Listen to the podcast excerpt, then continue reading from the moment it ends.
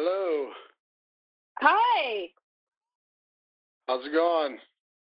Good. How are you? I'm doing well, thank you. And yourself? I'm okay. Surviving. Where Where are you at right now? I'm in uh, New York. Okay. Yeah, How's the Upper? West Side. Um, it's actually nice today. It's not as humid as it has been the last couple of days, you know. But otherwise, it's the same filthy city. Right, right. Well, I, I like that filthy city though. I like the filth of it, but I think every city has a filth, right? I mean, there's always filth everywhere. It does it, I mean, it comes with the beauty. Beauty and filth go hand in hand, I guess. But uh yeah. I love New York. I, I haven't been to New York in a long time. It kind of closed in on me, maybe like eight years ago. It just kind of like I got claustrophobic, and it just hasn't been the same. But I, I feel like it's coming back because I really was there a lot and kind of Mhm. downloaded it very very quickly, and um, you know our label was there, and a lot of business was there when I was coming up and there was always things to be done there interviews uh television these sorts of things but then i think maybe i just ate it too quick and it just didn't agree for a moment but i'm feeling my new york vibe coming back hardcore Yeah. Well, I'm uh, I'm originally from Toronto, Canada. So I moved here seven, almost seven years ago, and it takes. I find that it take took me about a year to feel, kind of get over the culture shock. But there's something about living here that you feel like if you can kind of deal with everything that's thrown at you, then you're going to come out a stronger person. You know, because a lot of it, especially if you have no money, um, you know, living here is, uh, you know, you have to learn how to survive, you know, and there's so much you have to negotiate in order to kind of feel like you're staking your claim here. So it's challenging, but it's also rewarding in the end.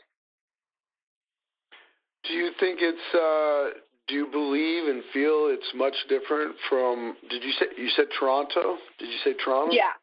Yeah. Uh, So, so obviously, you know, you're from there, so that's. I'm just going to loosely say that's home. Um, is it just greatly different? United States, New York City. You know, you I thought that it wasn't because, you know, before I moved to uh New York, I was, you know, going back and forth to the States quite a bit for, you know, journalism work and whatnot. And um but when you actually live here, there's a lot of differences in terms of just cultural differences, um, how people, you know, act and react is, is different. I do like the fact that in New York City, people say it as it is. Like you never, people are very harsh, um, and they're very to the point, and they don't take any BS.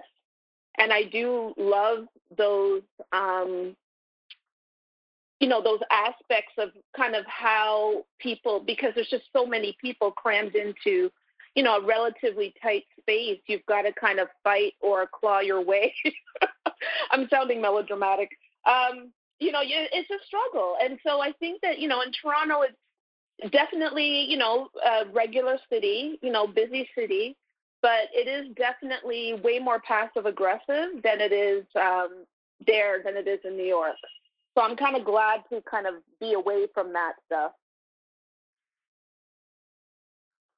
I um I agree with you about the no BS meter in New York. However, I've always felt uh, I've always felt that that sort of mindset. Um, I felt it was acceptable from anyone born and raised, but anyone not from New York and abiding by that attitude, I felt it was just as contrived on someone's dream. Like everyone gets in a mindset. Like I feel like right now I've been saying a lot. I feel like everybody's right because everybody's wrong. And I just don't have time for that, you know. So in New Mhm. York it's like cool. It's like cool. Everyone is no bullshit, but because of that, you're missing everything. And that that's just how I felt. Like I just felt like, wow, you don't take a moment. You want to feed me the line of like move, move, move. That's cool. It's going to move right past you. I love that attitude in New York. I've learned so much. I have a lot of mentors there. Uh, I have a lot of really good friends born and raised there. Um, I'm still trying to figure it out. However, sort of like Los Angeles. You know, you go to Los Angeles and it's got this sort of uh, I'm going to take what I want and do what I want sort of thing, and nobody's from there. You know, no one's from there, so it's mm. hard to kind of it's kind of a, hard to abide by these sort of social um, restraints when you're not even from there. You know what I mean? So that that's how I feel. But New York was I mean, is always like that, straight to the point. I've always loved how when you're on the street, you can look someone in the eye, and it's like you get, you both have that one moment to acknowledge, and then it just goes from there. It, it seems like there's no other eye contact I notice. It's just like a look once and then go on. And uh, LA tends to be a little bit uh, different. I think you know it could be lots of looks for a long period of time. I don't know. It's funny. Yeah, well, cities, you know. Yeah, I mean, here if you look more, I mean, you know, I okay, I do, I do agree that like one thing that I knew, and I moved to New York when I was in my 40s, which I'm very glad I did because I came in knowing that I'm not a New Yorker, I'm Canadian, I'm here for a reason, and there's a certain level of respect you have to give to. And I, I, I lived for the first five years here in Brooklyn. So in Brooklyn, and I lived in not the greatest part of Brooklyn, but you just learn very quickly that you have to have respect for your community, the community that you live in. That, you know, basically I am a gentrifier or I was a gentrifier back then, a black gentrifier, but one still, and that you can't impose your judgment values on people. Um, because you have to understand that the way how people have grown up here is vastly different than my upbringing. And so it would be foolish of me to come in and say, um, you know, how come there's so many, you know, crackheads on the street?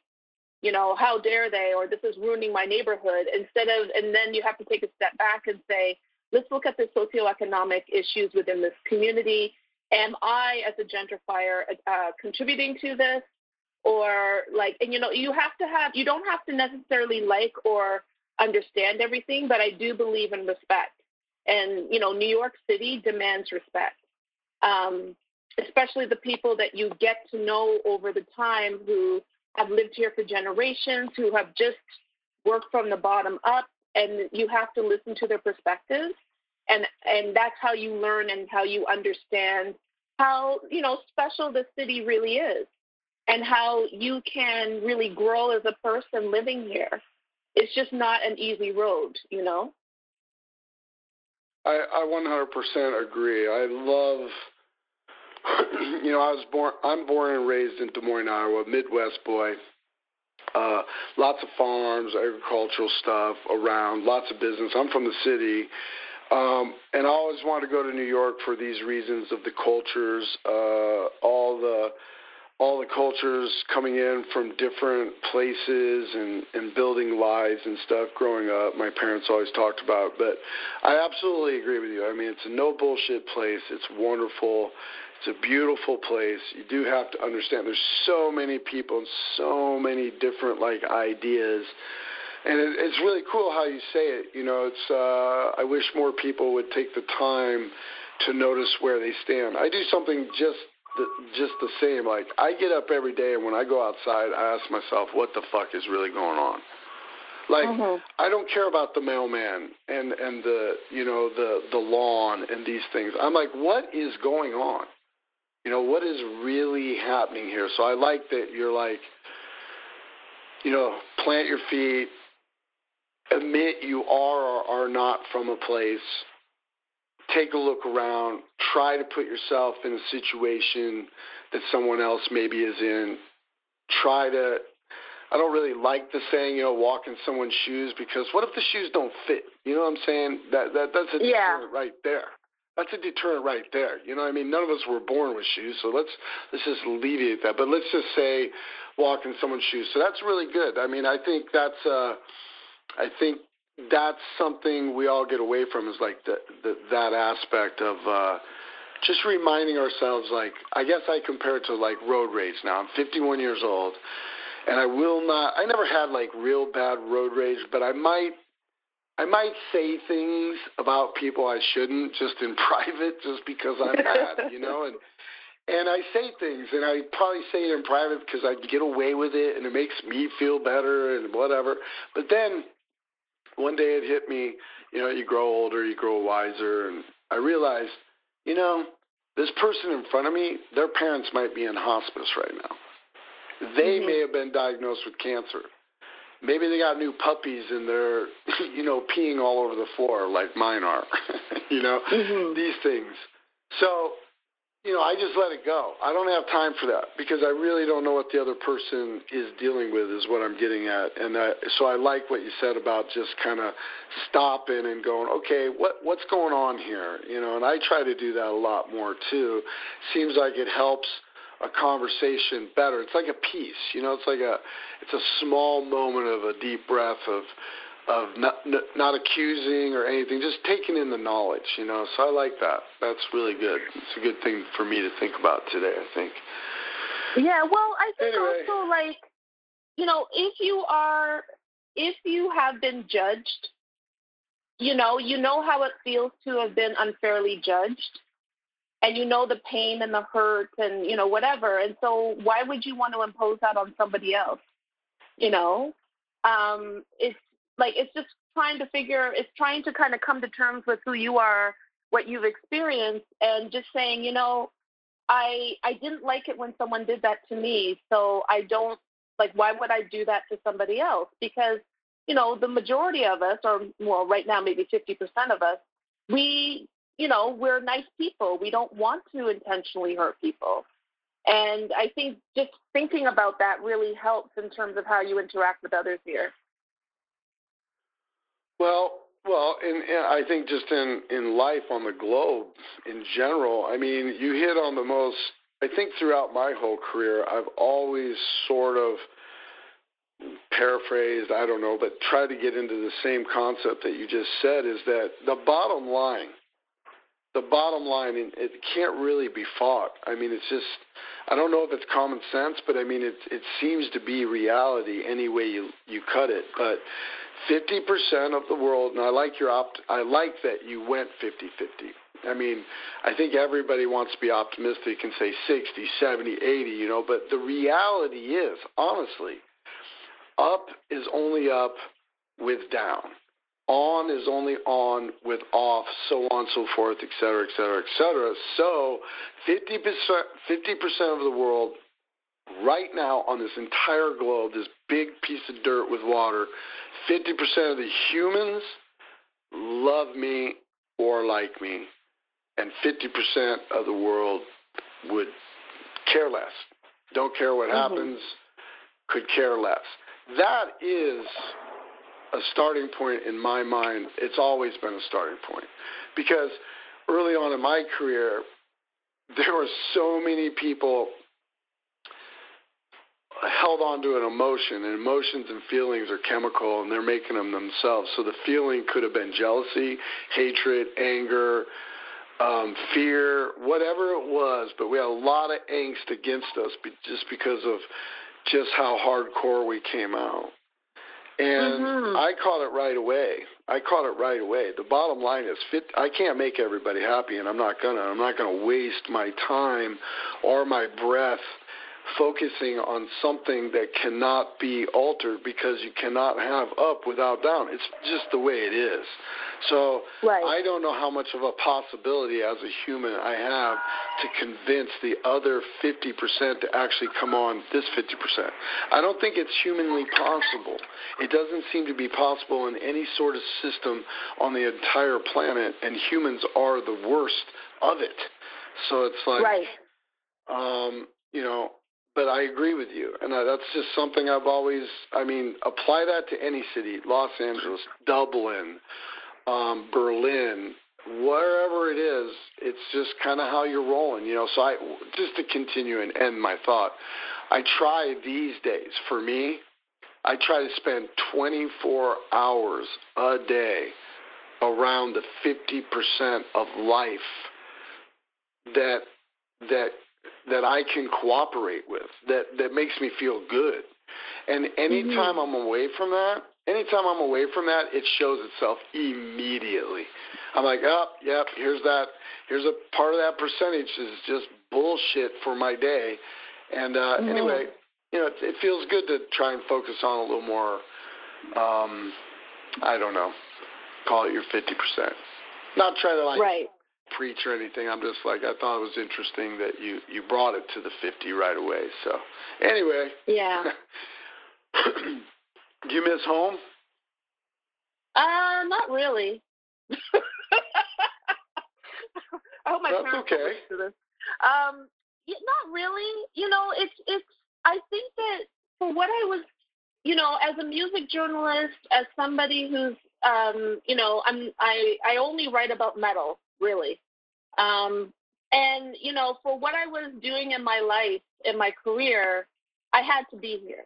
And I think that um, also in terms of being, uh, you know, black and in Canada and really struggling in some ways, um, I was I really I really needed to live in a black community.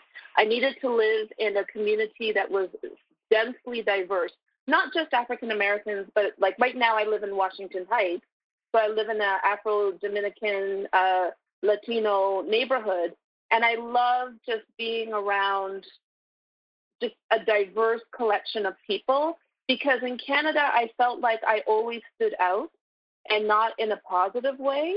And um, I was just kind of tired of, I'm just like, there's got to be something better than this. Like, I just I just felt like I was trying to, you know, or I, I was I was told or suggested to conform to a certain way of thinking and being as um, you know, as a black Canadian, as somebody with Caribbean blood.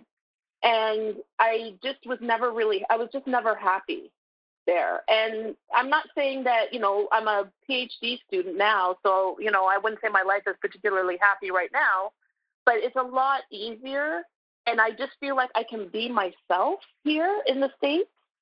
Um, and in Canada, I just felt like I was just so easily dismissed. And here, there's just more opportunity for people to kind of, you know, the people that you meet to go, okay, cool, you're into metal. All right, cool. You know, instead of this, oh my God, you're weird, there's something wrong with you. And you know, because I've been writing about the genre and doing other things within like the mu- the metal scene, um, I was just like, I can't, I can't deal with this anymore. So for that reason, I don't really miss living in Canada, and I feel it's not. I think I've been really struggling with this. Like, you know, I'm 50. I, you know, and I have been really struggling the last couple of years with trying to figure out like, where is my home? Where am I from? You know, because I never felt like I was, I never felt that uh, Toronto, especially Toronto, or where I grew up, which is a town called, um, city called Kingston, Ontario, I never felt like that was my home ever. So I'm still trying to search for this place of calmness and this place of just being me, just outside of all the isms of just trying to figure out or trying to find a space about you know who I am as a person. And it's it's sad that at this age, you know, I'm still kind of trying to navigate this. But it's also it's it's awesome too because it gives you a sense of freedom that you're always discovering. You're always trying to find places and spaces that really uh, speak to you. Just unfortunately for me, I just haven't quite found that yet. Do you think it's outside of New York City? I have no idea. You know, with this COVID situation, I was stuck in New York. I actually got I got COVID in March and I was sick for 2 months and you know, I have elderly parents, and my whole family is in Canada now, and you know, people were like, "Oh, you should go home. You should go back and, you know, go to Canada, whatever." And I'm just like, I can't. You know, I'm defending my dissertation proposal. you know, I've got work to do here. I, I can't. And and it, and I think it was just that air that couple of months that made me kind of go, well, yeah, where would I go? You know, I'm thinking of Europe. I thought Europe would be cool. But right now, the way how the world is, I don't particularly feel comfortable anywhere. You know, I want a place where I'm not going to get, you know, harassed or I'm not going to, or people aren't going to, you know, make assumptions on my body, you know, without getting to know me first. And I'm going to have to think about that for a little while because right now I honestly don't know. Do you think the whole world's like that? You think the whole world makes assumptions? I have not been to every spot on the globe, not even close. Won't ever be able to in a lifetime to fully answer that. But I mean, do you believe that everywhere is the same? For me, I believe right now, I um, I'm very leery. Um, I think that if I were you know, to go to a Caribbean island, maybe things would be fine. Um, but it's also willing. Are you willing to take that chance? I mean, some people, you know, some people don't think. I tend to overthink things, and I think some people will just pack up their bags and go somewhere. And I just don't want to pack up my bags and go somewhere thinking that it's going to be this weird, you know, um, you know, it's going to be, you know, manna from heaven, and then get there and then realize that all the same BS that I was trying to leave behind is there. So I think it has more to do with your positionality and who you are and how you deal with the environment around you. And as I get older, I'm becoming a little bit more curmudgeonly. So I'm sort of like, and now I'm a little hesitant. I'm like, mm, I don't know. You know, I have traveled um, like you, there's no way in hell I'm going to get to every country that I want to go to. Um, maybe one day I will, but I've been enough, I've had enough experiences to be a little uh, wary. Let's put it that way, for sure. Well, do you like humans in general? Um, is that a trick question? Sorry. No, uh, no, let me let me no no no let me let me let me be honest. Let me be honest. Let me. There's no twi- trick questions here with me or the Electric Theater. There's no drama angles, nothing like that. Just genuine interest and conversation between two people that don't know each other and could get down any wormhole for any reason, not good or bad, just different. I asked because my next question was going to be let's say you say, you know, I generally don't like humans, don't really tend to be around them. I would say my next question was going to be Have you considered a tiny home and a truck and get off the grid? And just, I'm very interested in off the grid uh, way of life, not political, not religious, not cult, not militia, nothing other than sinking my human feet into the earth and realizing that I come from somewhere much deeper than what was brainwashed into my being from the moment they picked my pricked my finger for blood when I was an infant and fingerprinted me and took my footprints and all that bullshit started right then.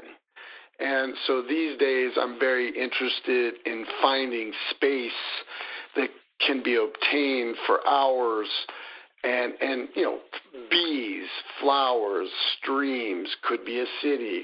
Uh, there's all these wonderful sort of besides federally regulated parks like yellowstone or what have you um, you also have a, a million other things like here in Des Moines, a couple miles from my where I live right now, in the most northern suburb, we have a spillway, so there's a big dam, and the lake's on one side, and the spillway's on the other. It releases the water when it floods. But anyway, you can camp right by there. And most people, I would think, if they like to go out and be adventurous, it would be a great spot for one night. You might not stay there a whole week, but it's something, and the vibe and all that. So I, I was only asking because maybe, maybe your place is all places. Maybe you come from everywhere. Yeah, I I mean it's weird because I I do like people, and I think that because of the work I do, where I'm I'm really I just I love uh, teaching undergraduate students or high school students and dealing with young people. I really enjoy what I learn from young people. Um, so I like the idea, I like kind of the interactions I can have, but I think I would be one of those people that would probably want to get a tiny house or do some traveling um, or just be in a remote place because I feel that kind of being in those spaces of beauty, of nature, of calmness, um, of clear water, I think that it's really important for the human psyche. I think that um, if, if, it, if it was a perfect world, everyone should kind of be able to take a, a, some time out of their lives and just be still. Um, because especially now, like what's what's going on is like we need that. We actually need that space. We need that space to keep ourselves sane. But unfortunately, a lot of us can't access that space. Um, so yeah, I don't know. I like to think of my. I mean, I guess I'm just. I I struggle between wanting to be a nomad and also the traditional kind of nuclear family that I was raised in but I haven't gotten myself right now. And so I'm always, you know, trying to navigate kind of like, do I want to get married and get a house? And oh, that would mean I'd have to be in one place for more than five or 10 years. And then I start, you know, feeling panic about that. So I don't really know, but um, I do like working with people.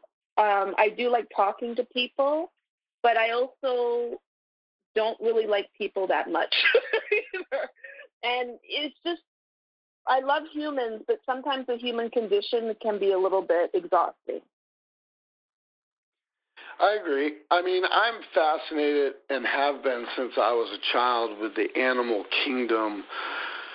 Maybe growing up in the 70s was National Kingdom and you know National Geographic and Wild Kingdom and all these shows that were designed around like the education of that stuff. And then you know as we grow older then it became you know the crocodile hunter who I love and and all that kind of stuff. But it it seems like it came a little more flashy than the the hardcore reality because I grew up watching hyenas eat baby elephants, and uh-huh. I would cry, and I would ask to change the channel, and I would cry, and and my dad would basically break it down to life's realities, and mm-hmm. humans just fuck it all up. You know what I mean? It's it, I, the animal world, world's brutal, and I just don't think we could ever handle that and we oh, just no. got away. We all got away from because we're killers. We're animals. Mm-hmm. We're at the top yep. of the the food chain, but we brainwashed ourselves to, um, um, you know, everything that we wanted to. This is my thoughts. You know, it's like everything we wanted to learn, we denied ourselves everything we weren't supposed to learn. Every time we learn something, it's like we're denying ourselves the ability to to learn it. I had someone in sobriety tell me once and um, I got uh, alcoholism in the family, and you know, and uh, grew up with it my whole life. And this friend of mine said this once out loud. Said, "Hey, clown, you ever think of what it's like when you're sober and every day you wake up sober?" And after m- many days and possibly many years, do you think your brain wakes up more to the reality of what this is? Mm. And I just thought that was fascinating because, you know, there, it's easy to be bad, but it's almost impossible for some people to be good. It's just, it's so hard to follow what we consider good. But anyway, I just always felt, you know, with all that said, I just figured we always deny ourselves what we really are, and that's why the mm-hmm. human thing. I think I think all of us have a distaste for each other because if you look in the animal world, I mean, it's very serious world. It's unforgiving. I mean, You just watch a hawk fly off with a little baby bunny, and you know what it does to us the rage or just the fear or the tears you know i mean the, so we just deny even thinking about any of that any of it and then we've created our lives you know and right uh, I, I bring this up because i like i got i don't own a tiny home but i camp and can sleep outside i make tree structures you know all this stuff just just to, you know, be that nomad or whatever. But I, I say it because I feel like I feel like everyone has the opportunity in life to change their life right now, right this mm-hmm. second. We don't want to believe that, but at the same time, I I don't I do believe that not everybody has the ability to have the space but I do absolutely 100% believe everyone can go obtain the space. Obtaining the space doesn't have to be monetary. It has to be potentially spiritual and mental, could be physical. But, you know, everyone could just get out and go obtain a space. Maybe not own it, maybe not always have to be able to get to it, but I think we've forgotten these things. You know, I mean, yes, people have to work.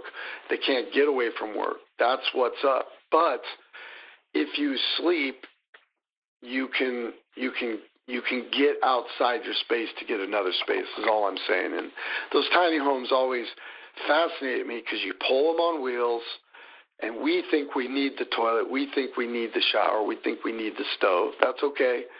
Take it, load it down for a week or two at some friend's land or something, get a whole different mindset, and move on. I just right. I think that's uh, I think that could be something everybody needs to do right now besides think they got to be inside and just spend time with the family because I question how many people are really living by that rather just saying it because it feels like mm-hmm. something all of us should say when we're being asked. Oh, you know, this is okay because I'm spending more time with the family. But are you really? Are you mm-hmm. really, really, really spending time with the family? You know, right? So, I don't know. Space, space is very important right now. Yeah, it is. It is. Yeah.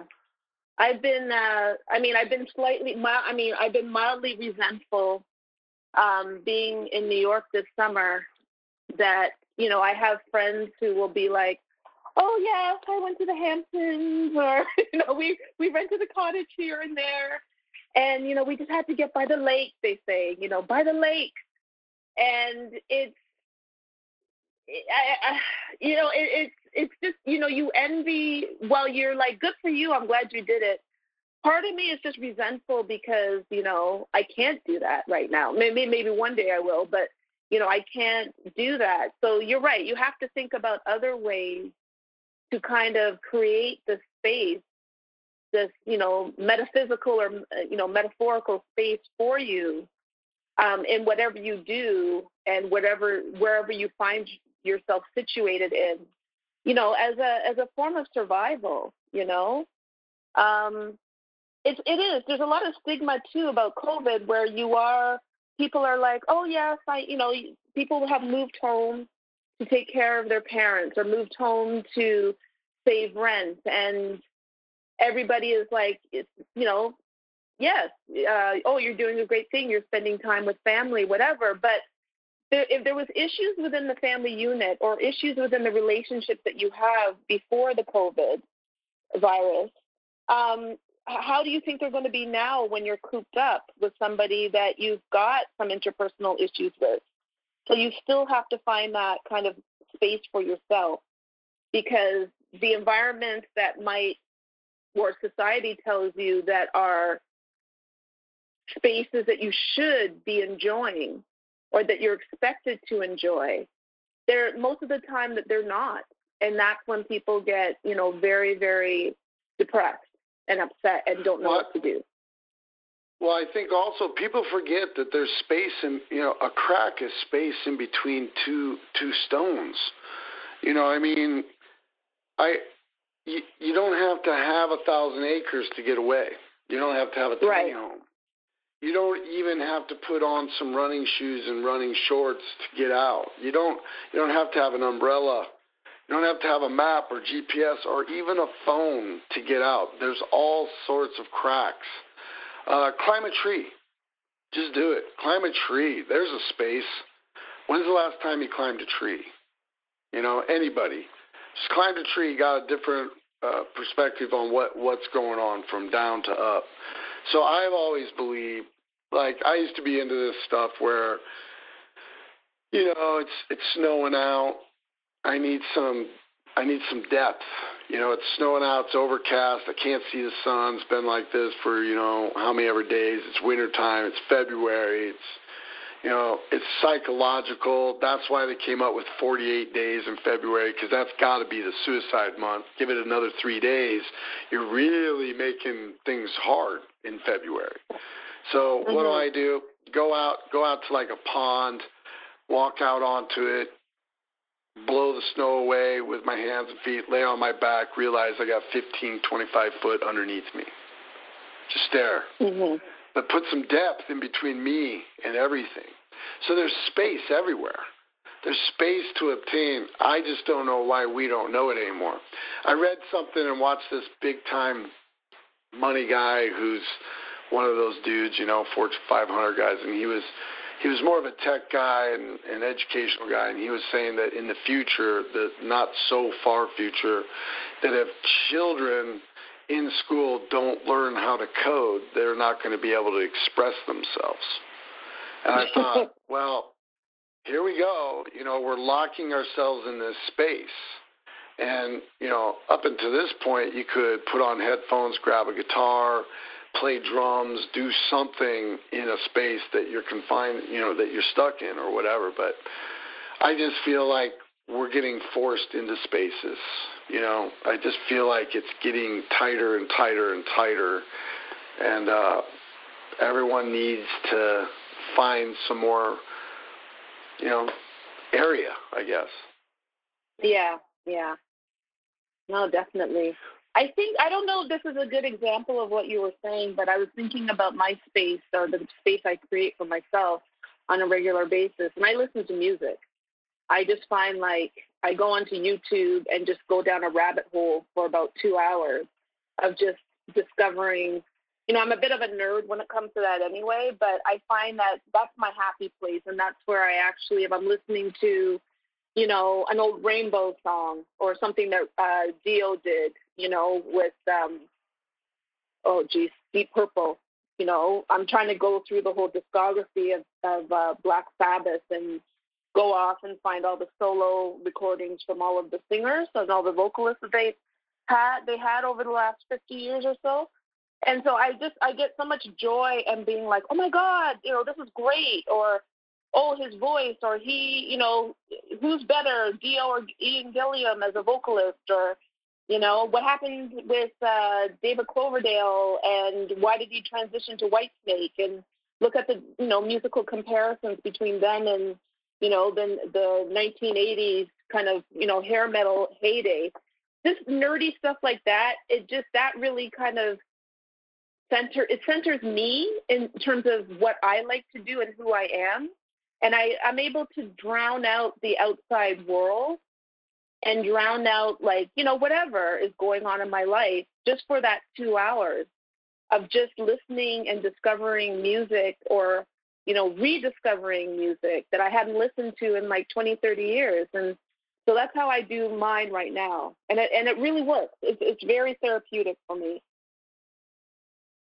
Well, that you know, knowledge is something you give, so it's a it's a common common goal really right there. Yeah, I mean, regardless, I guess, of the space, whether it's nature or underwater or on the World Wide Web, whatever, that space is so important. So that's awesome that you have that, that you can go down that wormhole. I, I, I do. Mm-hmm.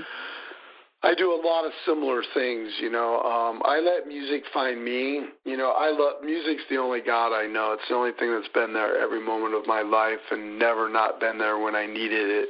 And I don't even need to listen to it to have it, you know. And anybody who loves music understands that. So I totally agree. And I I go on uh, I get a little more frustrated because somehow, you know, all these pathetic companies with their fucking algorithms, you know, cool, good for you. Good for all of you people. That's awesome. I think all of you have forgotten you're human too. So I hope you get hit with your own games. So what happens is I'll start down that wormhole, but somehow it ends up on me. I'll see my dumb face talking some dumb shit, and I'll be like, okay. And I just, I got to turn everything off in the house, and I got to take the dogs for a walk because all of a sudden some interview from like, you know, 2005 comes on. I couldn't even recollect where I was, let alone what the hell I'm talking about. That moment in time with people pressing me to attack me to either go against my own members or go against metal or go against you know anything they can do to divide and conquer you know that's what it's been my whole career is just let's pick apart the knot in some way and find the drama because they're not that great and i'm sorry we are that great so it's whatever anybody wants to say but uh that's been the fight the the whole time is just the the whatever so i love going down going down the the road looking for new stuff. I let it find me. You know, I'll, I'll be on something, and you know, I like all the glitches and stuff. So like in, I I knew this guy's name was Doug Keogh, and he worked at Roadrunner Records, and he gave me this gift when iTunes first kind of sort of came on. I had done this album on Roadrunner called To My Surprise. Mm-hmm. And I'd always go into Roadrunner, and I'd always go into Doug's office, and I'd be like, we would talk. We'd just get in these mad conversations, and I, I really respect this gentleman. And so I asked him one day. I said, "Hey, what do you think? You know, I've been waiting for you to bring up my my other band, and uh, you know, you haven't said anything." And he's like, "Oh no, no, no, no! I uh, I put all of my music into an iTunes library, and I put it on shuffle." and I just wake up in the morning and I go down the road that it takes me. And I was like, that is so cool. I was like, what a way to do it because, you know, I love music so much. I think, what would a Van Halen album like Fair Warning, what would it be like if you just put it on shuffle? I'm just talking like I had to think back then when shuffle was introduced to me through him. And mm-hmm. sure enough, like two years later, he called me just randomly, and I was like, "What's up, man?" You know, and he's like, "I'm on the subway or something like that." I remember Subway, and he said that he heard the song Sunday, and that's one of the songs on my album. He's like, "It came up today in the shuffle. What a wonderful song!" And we went into it. We talked about it for quite some time. so that's kind of how I do it. I get on something on YouTube and hopefully it'll kick me to something else and kick me to something else and most times it just does it just and sometimes i got to turn it off because it goes somewhere like i'm like where did this wind up but no matter what it will wind up on my dumb face it'll be there mm-hmm. and i'll be like what yeah. are you talking about get out of here so i like that too and it's a it's a yeah. breather and i i th- i think it's okay that I'm not a big fan of the internet and TV and the phone and all that. You know, I grew up without all that stuff, so you know, it's still sort of a deterrent from the things I need to get done, you know, because so many people are on it. But I do believe, mm-hmm. you know, get busy with change or get busy being left behind. I mean, that that's a reality. So I do my best and I try to glitch out everything I'm on to get the most satisfaction artistically out of anything, you know. Yeah, yeah. That's interesting. Well, do you mind me asking you a question? Please, please. God, I love it when people ask me questions because it's like you wouldn't even believe all this stuff I do with my, this, this, this. I don't know if people know what I'm doing, but like, it's interesting to me to to listen and watch people try to figure out what I'm doing here. But yes, please ask me a question. Not enough people ask me questions while we're having these conversations. Okay. Well, I mean, I have a couple, but I'll start off with one. Um, just how did you guys, when you first started the band, and, and when, let's say, um, when your first single was released, or within the first couple of years of your existence in the public eye, how did you guys deal with kind of this backlash of people saying it's too aggressive, it's too angry, or you know, or just the, you know the general issues that some people have with just heavy metal as a as a genre or a culture. In terms of the band and or even just yourself, how did you deal with this resistance? Because I know that you you had previously said, you know, um, excuse my language, but you know, fuck all y'all in terms of, you know, people are going to love us or hate us, and that's the way it's always been. But being a young man and dealing with this kind of resistance to the music that means so much to you, how did you deal with that? Well, I'm a fighter. Mm-hmm. So, um, you know, first of all, I was brought up to not give a fuck what anybody thinks in this world. Right. And the reason why is because I'm human and you're human, and the guy that's bullying me is human. The guy that's seven foot tall and 350 pounds bullying me and wants to whatever, you know, unfortunately, if it has to get physical, he can go down just like I can go down. This, these are the realities right. of life. These are the realities mm-hmm. of life. So what what really turns me on is that I love epiphanies. I love watching the light bulbs go off in front of people's heads because I don't judge. I don't. So the thing mm-hmm. is, is mm-hmm. I'm not the guy who goes, "I told you so, I told you so, I told ha ha ha ha." No, I'm the guy that stays the course. I'm here waiting for the light bulb to go off on your head, and I'll be there when I see it. I'll see it, mm-hmm. and that's all I need because knowledge is something you give, and my band's the best band in the the fucking planet. Period. Yeah. To this day. Mm-hmm. That's what I said then. That's what I'm going to say now. You know why? What difference does it make? You know, people are going to hate on me. They're going to hate on the band. They're going to hate on the genre. They're going to hate on my hair, my eyes, my shoes, my family, my name, the way I talk, what I say, what I write, what I do, how I sleep, so on and so forth. Back to our 50%. I knew the 50% then.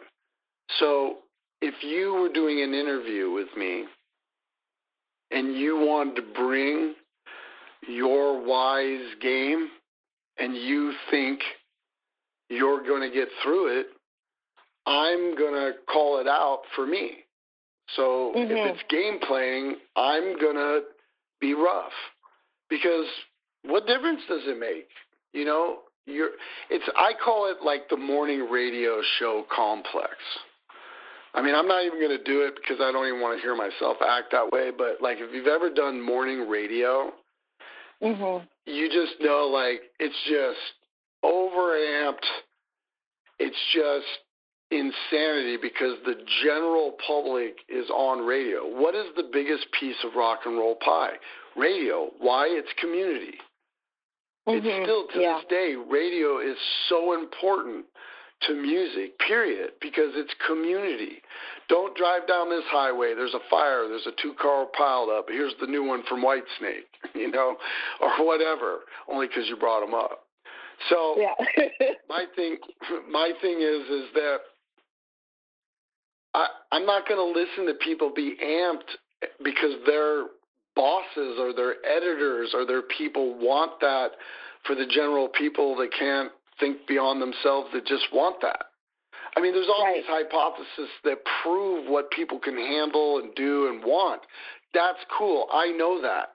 I know for a fact what people want, and I know for a fact the majority didn't didn't want us. I like that. I like that. Bring it mm-hmm. on because when the light bulb goes above your head, oh, it's so much satisfaction for me. It's not anger. It's not prejudice. It's not getting even. It's not a threat. It's not competition. It's fucking human. The bottom line is my band is the shit, and nothing you're gonna say is gonna change my mind. Don't care. Mm. You know what I mean? That right. that that's how I dealt with it. It's a big joke. I love watching people come at us. I'm like, here we go. This is going to be fun. Hey, clown, what's your favorite sport? Slipknot. Hey, clown, seriously, who's your favorite home run hitter? Slipknot. Uh, keep asking me sports questions because Slipknot is my only sport. So if this is a sport interview, I don't know who gave it to you, but Slipknot. Is the interview over? Thank you. Have a nice night. Enjoy the show.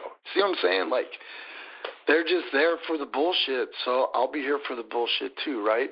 But mm-hmm. a lot of it was just look, I'm probably the biggest Slipknot fan there is. And that's why I love our fans so much because I'm them and they are me. And I got bullied and picked on for what I liked and the music. And I'm, I just looked at people and be like, what are you going to do? Beat me down? You know, like what? No, this is me. So fortunately, I had that pillar of staying the course and that strength for my attributes and my assets. Fortunately, uh, my parents gave me that. You know what I mean? To to just do that. And I do realize I have a lot of friends who can't stand tall through things, and it's hard. You know what I mean? So, not trying to come off too strong, but I do because man, everyone was like that. It just I could call out so many band guys that just talk shit to my face when we were nothing, just literally just condescending me right to my face. And I would just, I would listen. You know, I would listen because knowledge is something you give, and they were definitely giving me knowledge by degrading me. Just made cool. my fire that much more, made my fire yeah. that much more believable. I don't need a fire to take over. This isn't get even day. That's right, where we right. all go wrong is get even day. That's that's you got to kill them with kindness, not with fire. You got to kill them with kindness, you know. So I just listen and just listen and remember. And then we have the conversation 20 years later, and it's a much different conversation. But you know what? I still give a hug, ask how they're doing. We don't bring up that conversation. It's all good for both of us. You know what I mean? Yeah, that's yeah. Well, you're a better person than me. but I but I think that's where where you I mean that's where personally I'm trying to get to in terms of I I yeah, I don't believe in revenge. Um, I believe in the best eh, you know, I guess the best quote unquote revenge you can have is just to continue on and do the work that you want to do regardless of you know whatever is thrown in your way because I know the feeling that if you if somebody tells you you can't do something, um, I know that I know I know how that feels, and I also know how it is when you consume that. When you say, "Well, I guess I I can't," you know, I, I guess I can't do this because this person that I respect or trust could be a family member or a good friend told me that I'm not very good at it, you know, and so I, I I'm I would say I'm 90% there in terms of just saying, well, the best, you know, the only thing I can do because I believe in emotional energy and I believe in um, maintain or retaining as much emotional energy than I can instead of expelling it,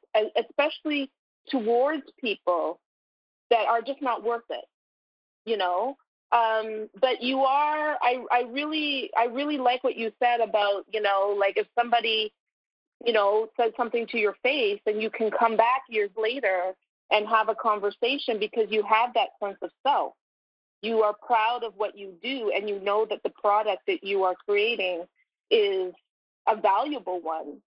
I think that's a really good lesson for a lot of people. And you're right. A lot of people may, might not be able to do that to like rise above the fray or rise above the negativity. But we really have to, especially as creative people, we have to, and we always have to have, um, you know, a really good sense of self. Like my book, I, you know, when my book first came out, I was like, my book is my child, you know, and I protected it like my child. I defended it like it was my child. Um, I don't know if I feel the same way anymore, um, but I do feel very passionate about what I do. And but I, man, I got a lot of shit for the work I've done, and I really had to dig down inside of me and just say, but this is what makes me happy. I'm doing, I'm, you know, I love the people I've met it, within the scene. Um, I have very good friends within the, the scene, and I have people that support me.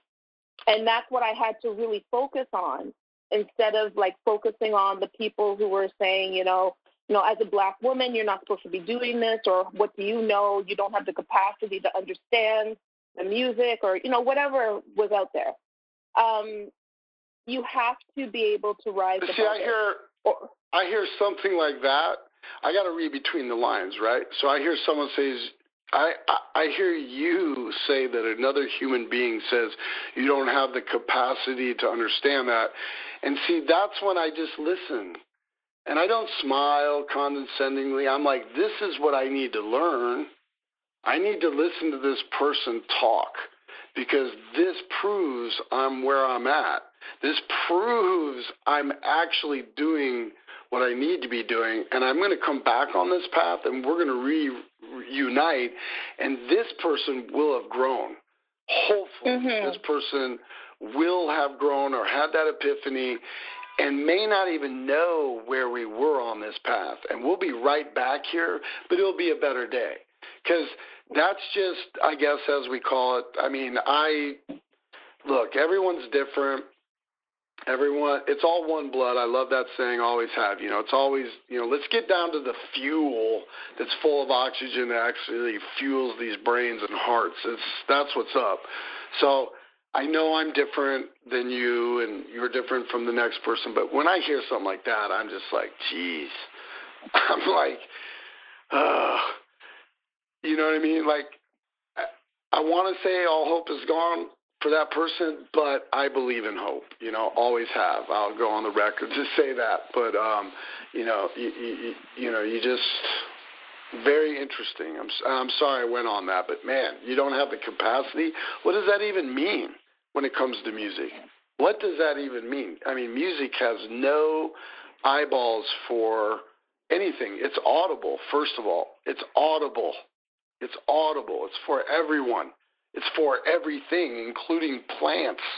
My dogs mm-hmm. love fucking music. Love it. Require it. My one pit bull comes downstairs and watches me play drums. Loves it. As long as I play dra- jazz and like blues and stuff, you know, nothing too hard on her ears, but she loves it. So anyway, sorry to get off on that, but that's that's just crazy. Don't have the capacity. That's really strange one. Well, when you say that, like music, like we all need music, you know, not just as individuals, but everything. You know, if for plants, you know, if you play classical music for plants, they will grow.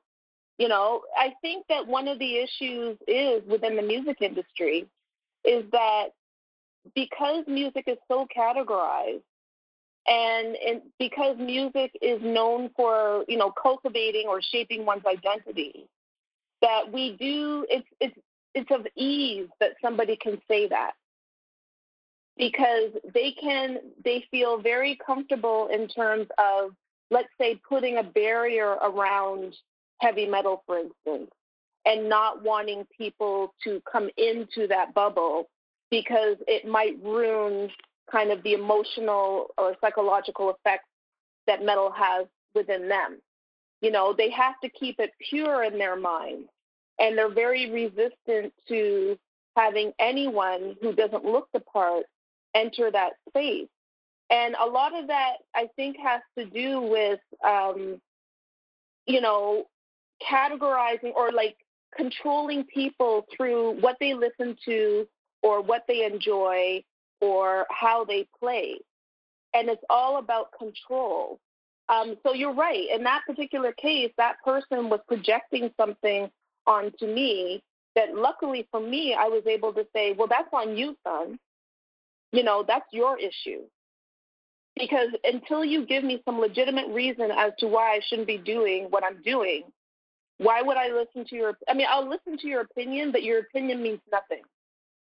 Because what you just said to me doesn't make any fucking sense. You know what I mean?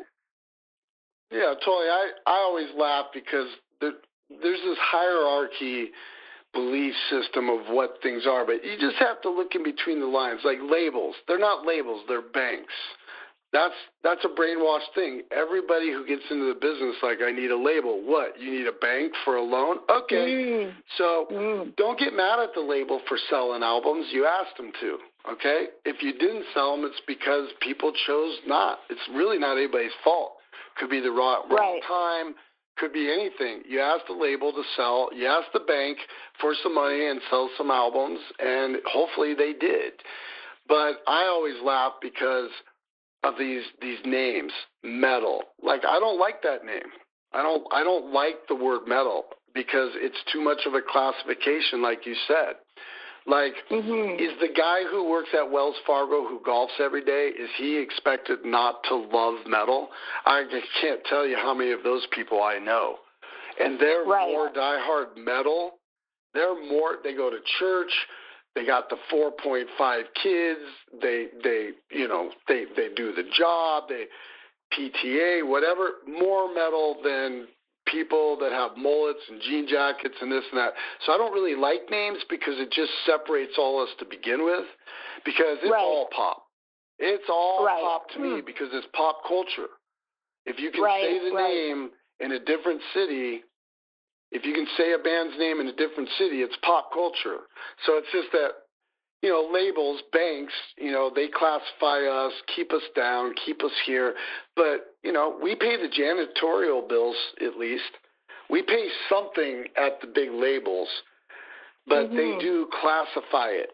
And then they try to make me think, well, this genre of music isn't that, this, that. They're the ones that put it in the bubble. I don't know any human being on the planet who went, let's just say everybody who went through high school. If you were 14 years old, there was a band on the radio when you were coming to school that fit the pop, hard rock, metal, whatever the hell you want to call it. There was a band. Maybe they were doing blast beats, maybe they weren't. And then 4 years later, when you were out and the new the new era of kid was coming in, same thing. Same thing. Every year there's a 14 year old who needs aggressive adolescent music to help them through cultural and social scenes. It'll never change. The banks know that.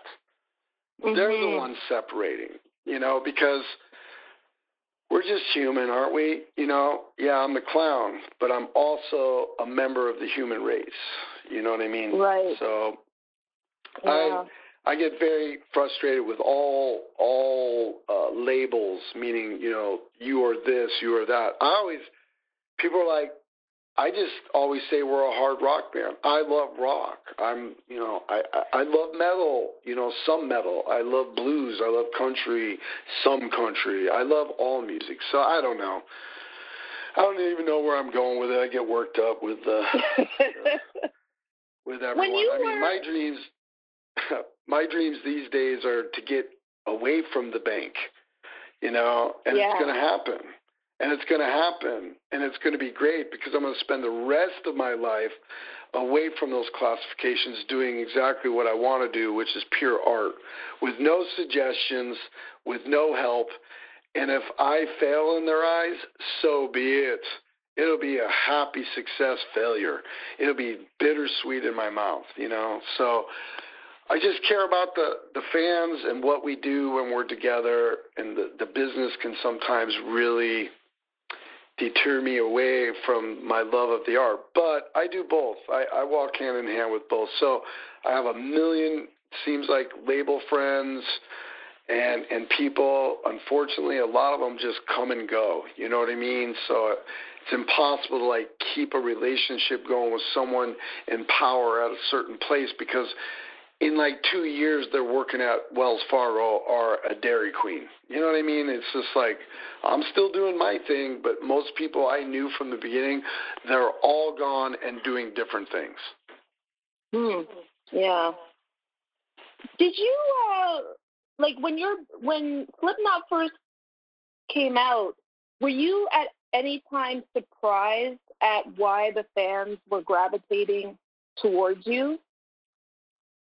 Um, in terms of being able to kind of pinpoint an emotion that Slipknot was giving, and they were latching onto it. Like, did that kind of surprise you at all in terms of? No, it's never. Why it's never people? surprised me. No, it's never surprised me for one. I'm not trying to be cocky either. I'm just. I mean, honestly, we're one and the same. So the bottom line is, if if a true Slipknotian is 100% a diehard and stays with us, which they do. That's why mm-hmm. I refer to them as maggots because they grow wings and they fly off to their own lives. And we are very fortunate because they fly back and right, still right. spend time with us. They may be married and have kids and don't even listen to aggressive music anymore, but they still fly back and say hello and adorn their lives with us because it's part of my life. So what it is is that as long as I'm telling the truth, there's no surprise because I get up on stage and I give 190% of myself. Even if I'm sick, I'll look at the fans go, I was horrible tonight. I did the best I could. It wasn't the best performance, but I promise you I tried. That's the truth.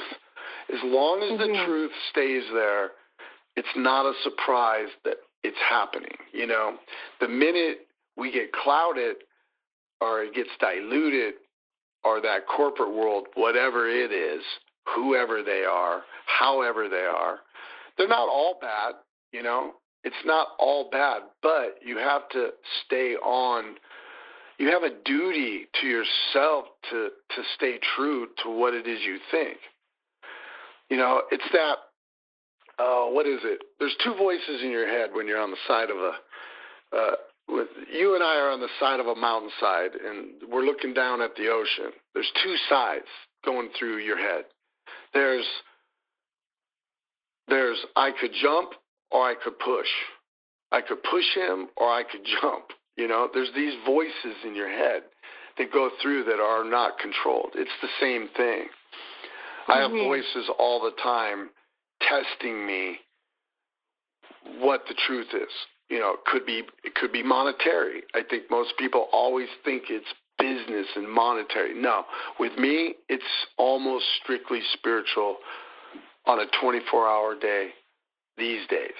It's literally mm-hmm. correcting my moods, treating like like my marriage. I've been married almost 30 years and I almost don't believe it anymore because we are just two people that decided to live with each other. We have dedicated ourselves to each other, two humans. The right. Marriage isn't supposed to work, I don't think, you know? Uh, there's no husband duties. There's no wife duties. we are two human beings that decided to live together, to be together, to to live our lives, you know, together. And I guess that's the truth. So, you know, I have business decisions that hit me all the time. I have things that could excite me, but then I could say, oh, this is a false, this is a false, you know, this is something that could hurt me later. And same with spiritual, spirituality and mental and physical. When COVID hit, the first thing I did, I got off a tour and we were supposed to go to Japan in a couple of weeks. First thing I did was go, okay, I'm going to be manual. I'm going to I'm gonna haul logs and cut trees, and uh, I got I gotta keep in shape because if I sit around and play World of Warcraft, which there's nothing wrong with playing World of Warcraft, everybody, I love it. I play it all the time. I'm just saying I could get lost in that world. I could just get in there and stay there for months, and I chose not to do that. I'd go outside and fix up my yard. So that's how I dealt with it, you know, and that's how I deal with there is no surprise. I just stay true to myself, and because I do, there's a lot of happiness. You know, they. I've always believed we don't preach, we don't really talk about religion, we don't talk about politics. We just, if we did anything, it's don't ever judge me, and I just really believe that's why we're we have our culture because they can rely on us. They might not like everything I do or I say, but mm-hmm. they're like, at least he's being true to himself. And right. in these days, in these days, I'm so offended with all of us that even comedians are being corrected. Humor humor is being corrected because it's too personal. That means we're all fucked up. That means all of us are fucked up if we can't take jokes. You know, we invented jokes. We can't take them because they're too personal. So I get tested like that all the time. But, you know, it's just, it's truth. And I say it windedly and this long because lots of friends, lots of people having a hard time right now. And, and I have my hard time, you know. And, uh, I guess that's how I do it. I'm so blessed to be a part of the the culture we are, you know, and it's always been great from day one till now. It's been the same. It's never changed. So we're just mm. extremely lucky. Yeah. You know, it one thing um I find interesting about Slipknot is that um I you know, I've interviewed a lot of young people, um, a lot of young black people who are into metal and they start you are the first band that they discovered. And it's all for that reason. It was a, there was the first time people listened to a band that actually acknowledged something about the human condition that they were feeling that they couldn't feel that they could express. So from listening to let's say iowa you know, um, a lot of the kids that I interviewed over the years, they were like, you know, I was an angry kid and I was dealing with this and I and I couldn't talk to my parents. And they found that the music there was something in the music that made them feel like how they were feeling was okay. And it didn't matter what color they were. It didn't matter what you know whether they were rich or poor or living in the suburbs or you know um whatever they felt that as an individual, this band spoke to them. And I, I always found that fascinating in terms of kids who were, might be listening to hip hop, but they heard Iowa and they were like, there's something different here. There's something that taps into that human condition um, that speaks to me like nothing else has spoken to me before. So it's interesting in terms of the popularity um, and the success of the music, but also the success that you have had in just acknowledging, maybe even subliminally for you, but acknowledging to young people, especially, you're okay. It's okay to be angry. It's okay to feel alone, you know, but you can well, get well, through it. Most importantly, it's okay to be human. Right. We're so angry. Right. Everyone's so angry. They have been. It hasn't changed. Today is no different than 20 years ago. It's just that it's in your face. I mean, all these issues have been going on since life started. None of us that live today would want to live in the Middle Ages. We just couldn't hang. I mean, they just pull you out of your house and hang you on a tree. You know, they mm-hmm. pull me out, go, this guy thinks he's a magician. Boot, dead. You know what I mean? Yeah. Like, it, nothing has changed. We've just gotten more. We've got more of an ability to hide behind things that protect us from getting called out from the truths. That animal kingdom I'm talking about. You know, mm-hmm. my thing is, it's like, look, I'm going to say what I want. I'm going to be who I want, but I'm not going to be who I shouldn't be. I'm not going to do what I shouldn't. I'm not going to ask for what I shouldn't have. I'm I'm going to be what I know I have to be, which is just it doesn't feel good to be a liar. It doesn't feel good to be a cheater or a stealer. They're all the same thing. You know what I mean? So maybe subliminally we were, but you know, music doesn't have eyes for wrongdoing. You know, it's for everyone. Vibrations for everybody. Energy, all that. You know, so I don't know. We could talk for hours and hours and hours on that one. I'm just I, I, all I can really say is that I don't think about it too much because I'm just very lucky to have been in the generation I was in and being given the chance to have somewhat of a voice to at least help bring people together. That's all it is. But at the same point, there's also the other side that that I'm still fighting. And when I say fighting, it's more with love and knowledge these days, but in the early days, it was just straight up fights. You know what I mean? It was very hard to stand tall. But um, mm-hmm. Yeah, I don't know if I just answered anything or not. It's typical clown bullshit. Yeah. I think that that that's what I'm talking about. Somehow I'm good. Luckily, it's not being filmed because I would get on. I'd be checking out Fever Ray or some bands that I like or some obscure video by you know, Genghis Tron or something, and then boom, there'd be me going, blah, blah, blah, blah, blah, blah, you know, and I'd just be like, gotta go.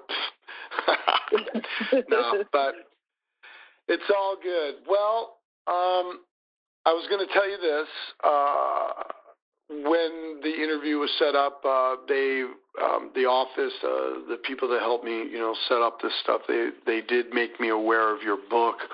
Um, there was no way possible I was going to have time to finish it, collect it in my brain, and download it enough to like really give it, you know, that moment. But I'm going to check it out for sure.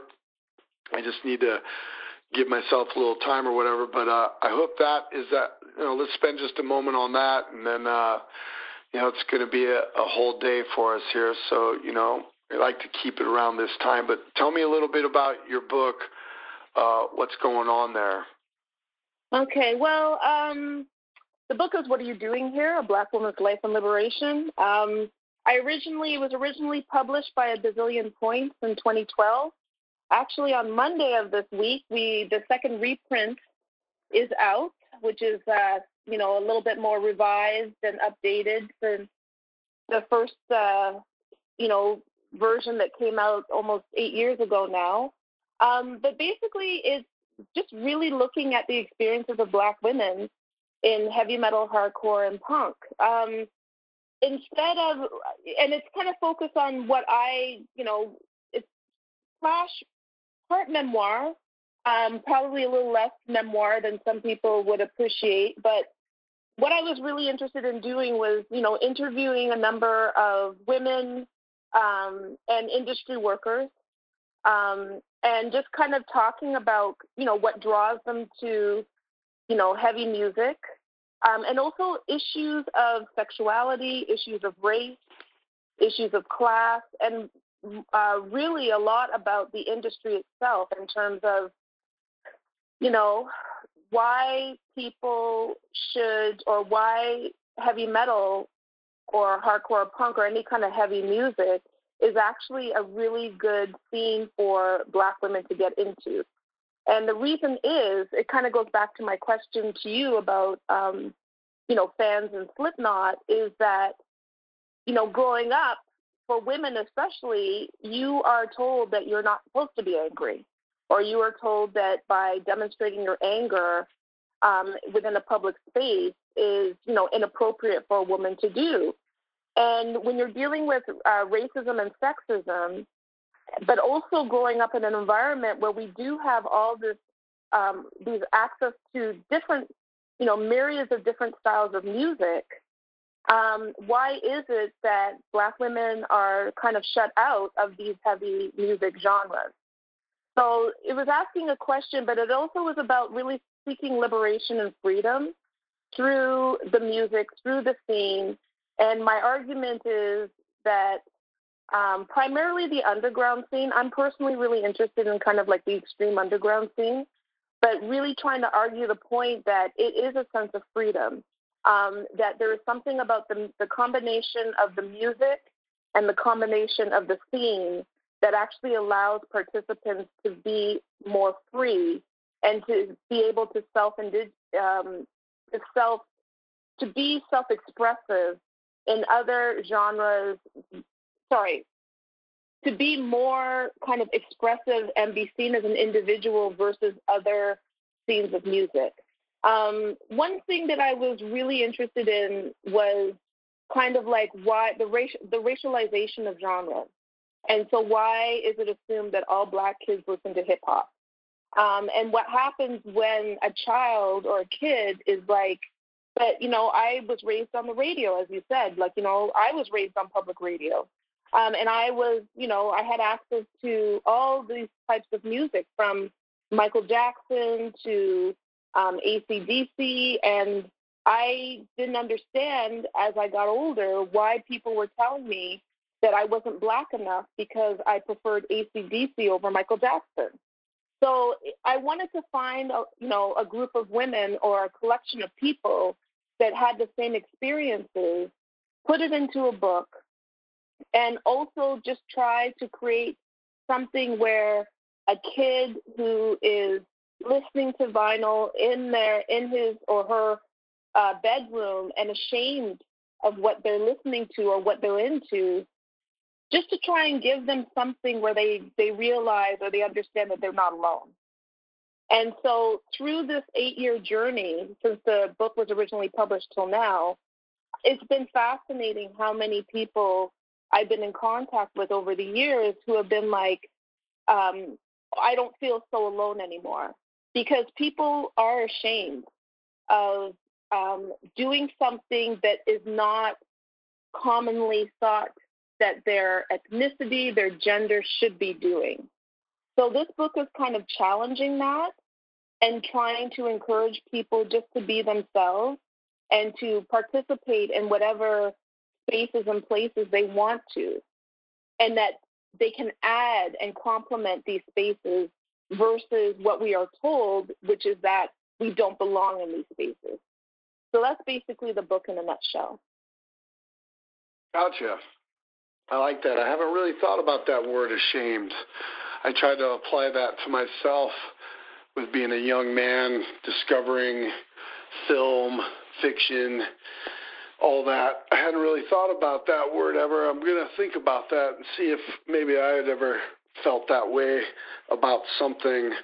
I've always been sort of full on, but again, again, this world, everyone needs to recognize people's strong points and recognize the the fragileness of people's weak points instead of uh, devouring them.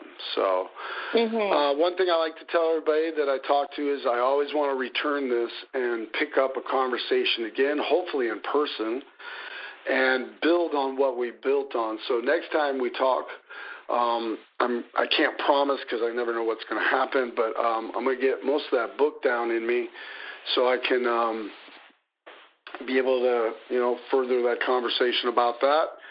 Maybe you'll think about what we've been talking about or whatever, and we'll just pick it up. Definitely, I'd love that. Well, you have a great day. Thank you for sharing your day with me, and try your hardest to go out and get that space today. Get that, get I that will. space, and and if you can at all, don't worry about the first person that asks you. Get up in a tree somehow. Just get up in a tree on a branch. Have your friend get you up there. Stand on a branch. Hug the tree. Have a conversation. Feel the strength. Look at things differently. Think of clown, and I will go down a wormhole and uh, check out some things with you. I'll, I'll get I'll go down a wormhole tonight in your world and just like sift through it, and then not long, long from now, uh, we'll get back on and we'll continue this. So come up with more questions, and I will as well. And you have a great day. Great. Thank you so much for having me on. I really love this conversation. And yeah, hopefully I'll well, see you. you again soon. No, yeah. you you will because that's all this is about is two people who absolutely don't know each other getting on a communication device and just going wherever they want for any reason without anybody telling them where they need to go. And that's really what I'm just trying to prove is that we can do this. All of us can do this. You know, so yeah, it's just my little bit of trying to help, I guess. Um, so we'll see. We'll see. You have a great night, and uh, I'll talk to you soon. Okay, take care.